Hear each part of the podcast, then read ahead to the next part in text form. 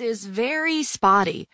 For every iMovie and GarageBand that does catch on, there's also live photos, ping, and music memos, which didn't become household names. Snapchat, Instagram, and Facebook did make it by using the iPhone camera to nab a fan base via Apple tools to snap photos and their own features to pretty up the images and share. So now Apple is trying to get some of that Snapchat, Instagram mojo with Clips, a new app coming in April to create videos from your footage and photos with filters, music, graphics, bubbles, shapes, and the like.